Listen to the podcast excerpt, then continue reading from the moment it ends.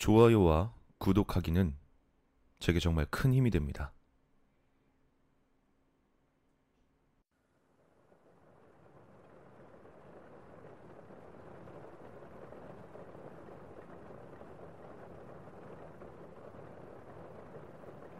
비가 오던 어느 날 어머니께서 동창 모임을 가셨기에 아버지와 단둘이 나른한 늦저녁을 보내고 있었다. 그러던 중 갑자기 아버지께서 자신은 인신매매를 당할 뻔한 적이 있다며 말문을 트셨다. 무사고 정신을 이어가며 살아오시던 아버지를 17년 동안 옆에서 봐온 나로선 도저히 상상이 가지 않는 대목이었지만 아버진 개의치 않고 계속 이야기를 이어가셨다. 암튼 너 아빠가 항상 얘기하지만 세상엔 나쁜 사람만 있는 건 아니야.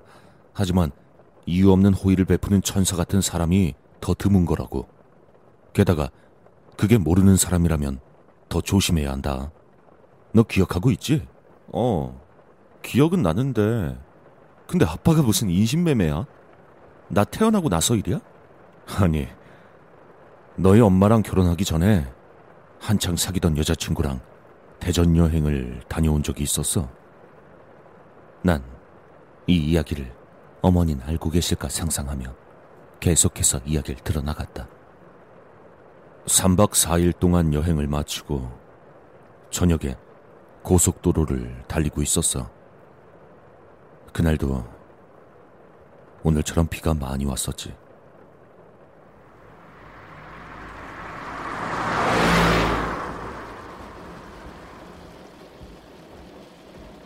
너무 늦은 귀가 탓에 주행하는 차가 몇 대 없는 고속도로를 바라보며 아버지와 당시의 여자친구분은 로맨틱한 드라이브를 즐기고 있었다.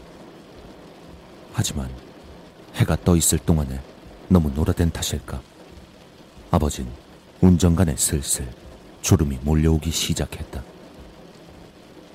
결국 몰려오는 졸음을 이기지 못한 채 주변 휴게소에 들려 쉬어가기로 결정했다. 인적 드문 휴게소 주차장에 차를 정차해 놓고 30분 정도 잠을 청하셨는데 갑자기 화장실이 급해졌다.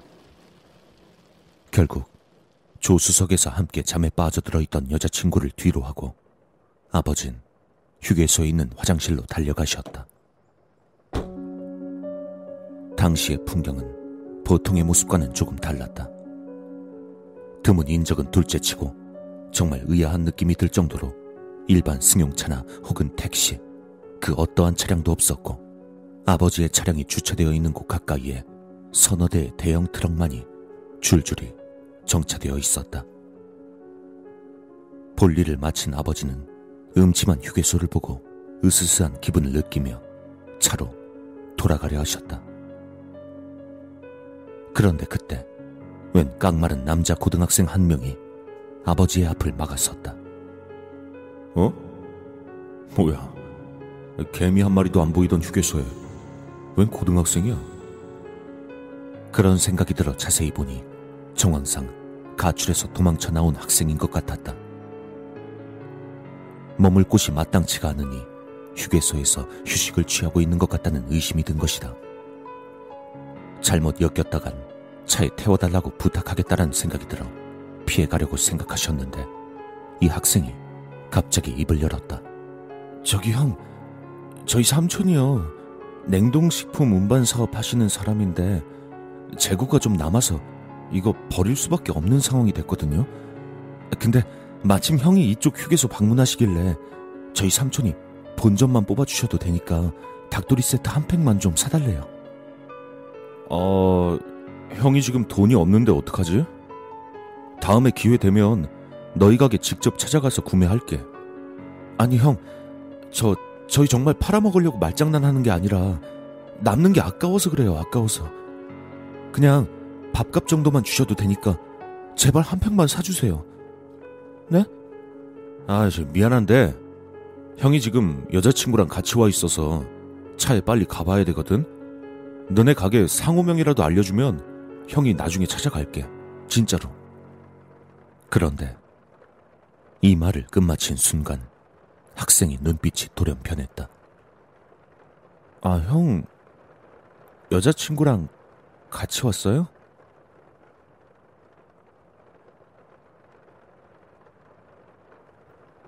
이상한 낌새를 느낀 아버진 순간적으로 그 학생이 뒤켜내지고 있던 손을 바라보게 되었는데 그 학생이 아버지에겐 보이지 않도록 손으로 무언가 사인을 보내는 것 같은 느낌을 받으셨다.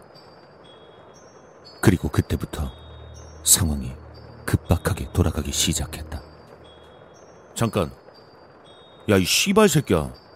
너 지금 뭐 하는 거야? 너 손으로 방금 뭐 했어? 어? 아버진 현재 50을 바라보는 연세이심에도 동네 운동하는 청년들은 가뿐히 넘어설 정도의 체력과 몸을 가지고 계신다. 당시엔 나이도 젊었고 체격도 좋은데다가 평소 꾸준히 운동까지 하시던 시절이었으니 고등학생이 판단을 돌린 것도 어느 정도 이해가 된다. 그러자 학생이 표정에 웃음기를 띄운 채 필사적으로 아버지를 막아서며 아, 형, 아, 내가 어렸을 때부터 손가락 신경계 쪽에 장애가 있어서 나도 모르게 손이 떨린 거야. 아, 형 안 살 거면 나 그냥 갈게. 아, 진짜 오해하지 마. 일 크게 만들지 말고. 아, 그냥 우리 장사치인데 괜히 쉬다 가려는데 방해한 것 같아 미안해. 아, 나 그냥 우리 트럭으로 돌아갈게. 이성적으로 판단해 봤을 때 이 학생이 말이 진짜든 거짓이든 당장 여자친구의 안위를 살피러 차로 돌아가는 것이 급선무였는데 당시 상황과 분위기에 묘하게 압도되었던 것인지 아버진 학생의 말에 설득당했고 휴게소 화장실 맞은편 계단에 앉아 담배를 피우며 차량을 정차해 두었던 방향을 응시하고 있었다.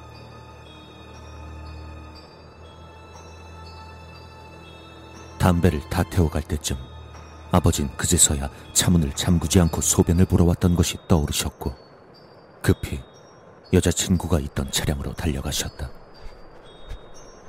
한 걸음, 한 걸음, 터질 듯한 심장을 부여잡고 걱정을 가득하는 채 아버진 그렇게 차에 도착하셨다. 차량 창문 너머로 보이는 내부에 여자친구가 곤히 잠들어 있는 모습을 보고 안심을 하며 차에 들어가 여자친구를 깨우셨다. 자기야, 이제 일어나. 가자. 우리 이러다 해 뜨면 도착하겠어.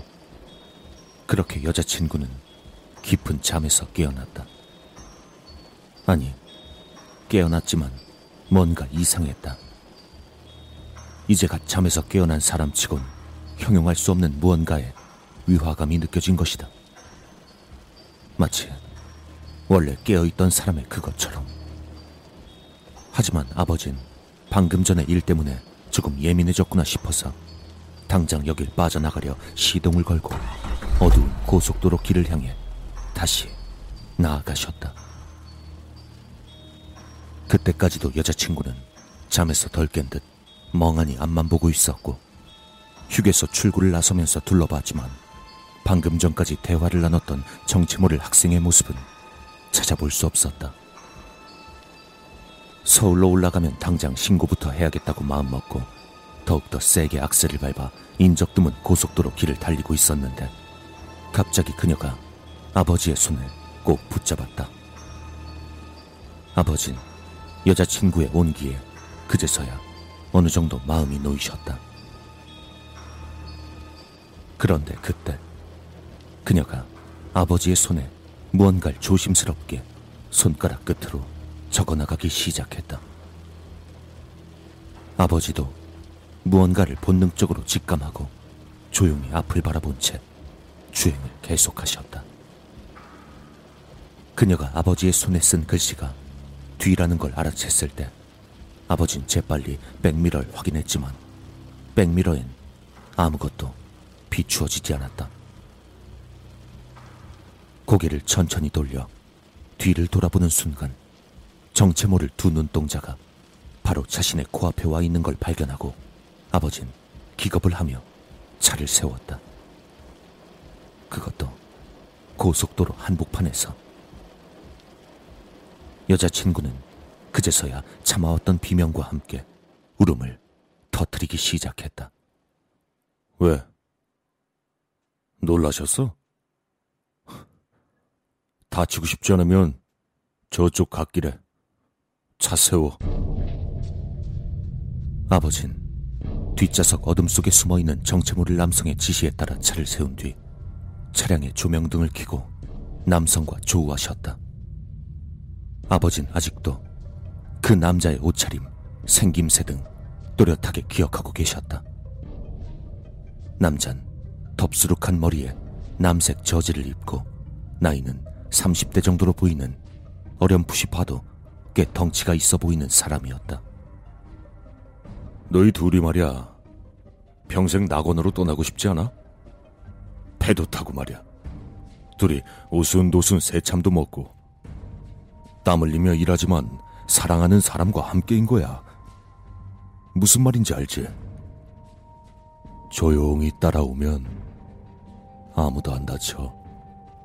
적당히 잘 포장했지만 딱 들어도 아버지와 여자친구를 납치해 가겠다는 이야기였다. 여자친구는 조수석에서 두 귀를 가리고 두려움에 떨고 있었다. 대책조차 서지 않던 아버진 우선 그 남자에게 말했다. 저기, 이 여잔 힘이 없어서 데리고 가도 일 못해요. 그냥 나만 데리고 가요. 아니, 이럴 게 아니라 내려서 얘기합시다.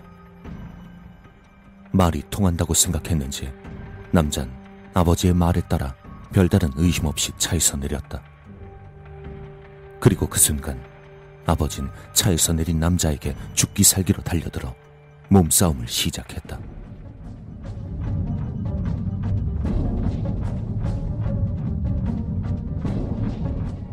잠시간의 실랑이 끝에 아버진 남자를 가드레일 넘어 산비탈로 밀어버리는데 성공하셨다. 그 뒤론 정신없이 그곳을 빠져나오셨다. 당시의 기억도 없으실 정도로 급박히 말이다. 정신을 차려보니 새벽 4시쯤 구리타워를 지나고 있었고 서울 시내가 가까워지고 있는 모습을 발견했다. 긴장이 풀려서인지 여자친구는 그대로 실신해버렸고 아버지도 탄식의 한숨이 저절로 나오셨다. 서울에 도착해서 경찰에 신고했지만 4인조 인신매매단이란 사실 외에는 수사에 진전이 없었다. 심지어 아버지와 같은 교회 집사님도 젊었을 적 그 부근 휴게소에서 똑같은 일을 겪으셨다는 이야기가 나왔다. 그걸로 봤을 땐 굉장히 계획적으로 오랫동안 범죄를 행해온 것으로 추정된다. 아버진 20년이 훌쩍 넘게 지나버렸지만 아직 의문점도 많고 아찔한 추억이라고 말씀하신다. 마지막으로 아버진 이런 말씀을 하시며 이야기를 마치셨다. 어쨌든 확실한 건 귀신보단 사람이 훨씬 무섭다는 거지. 비 오는 늦은 저녁, 대전 근처의 휴게소.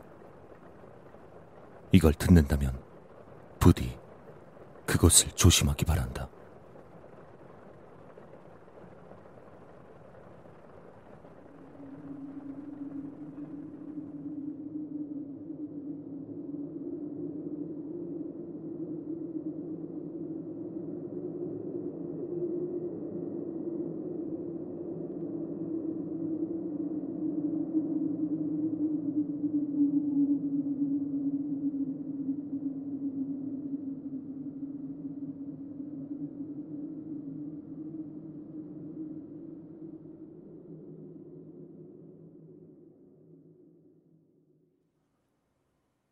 암튼 너 아빠가 항상 얘기하지만 세상엔 나쁜 사람만 있는 건 아니야.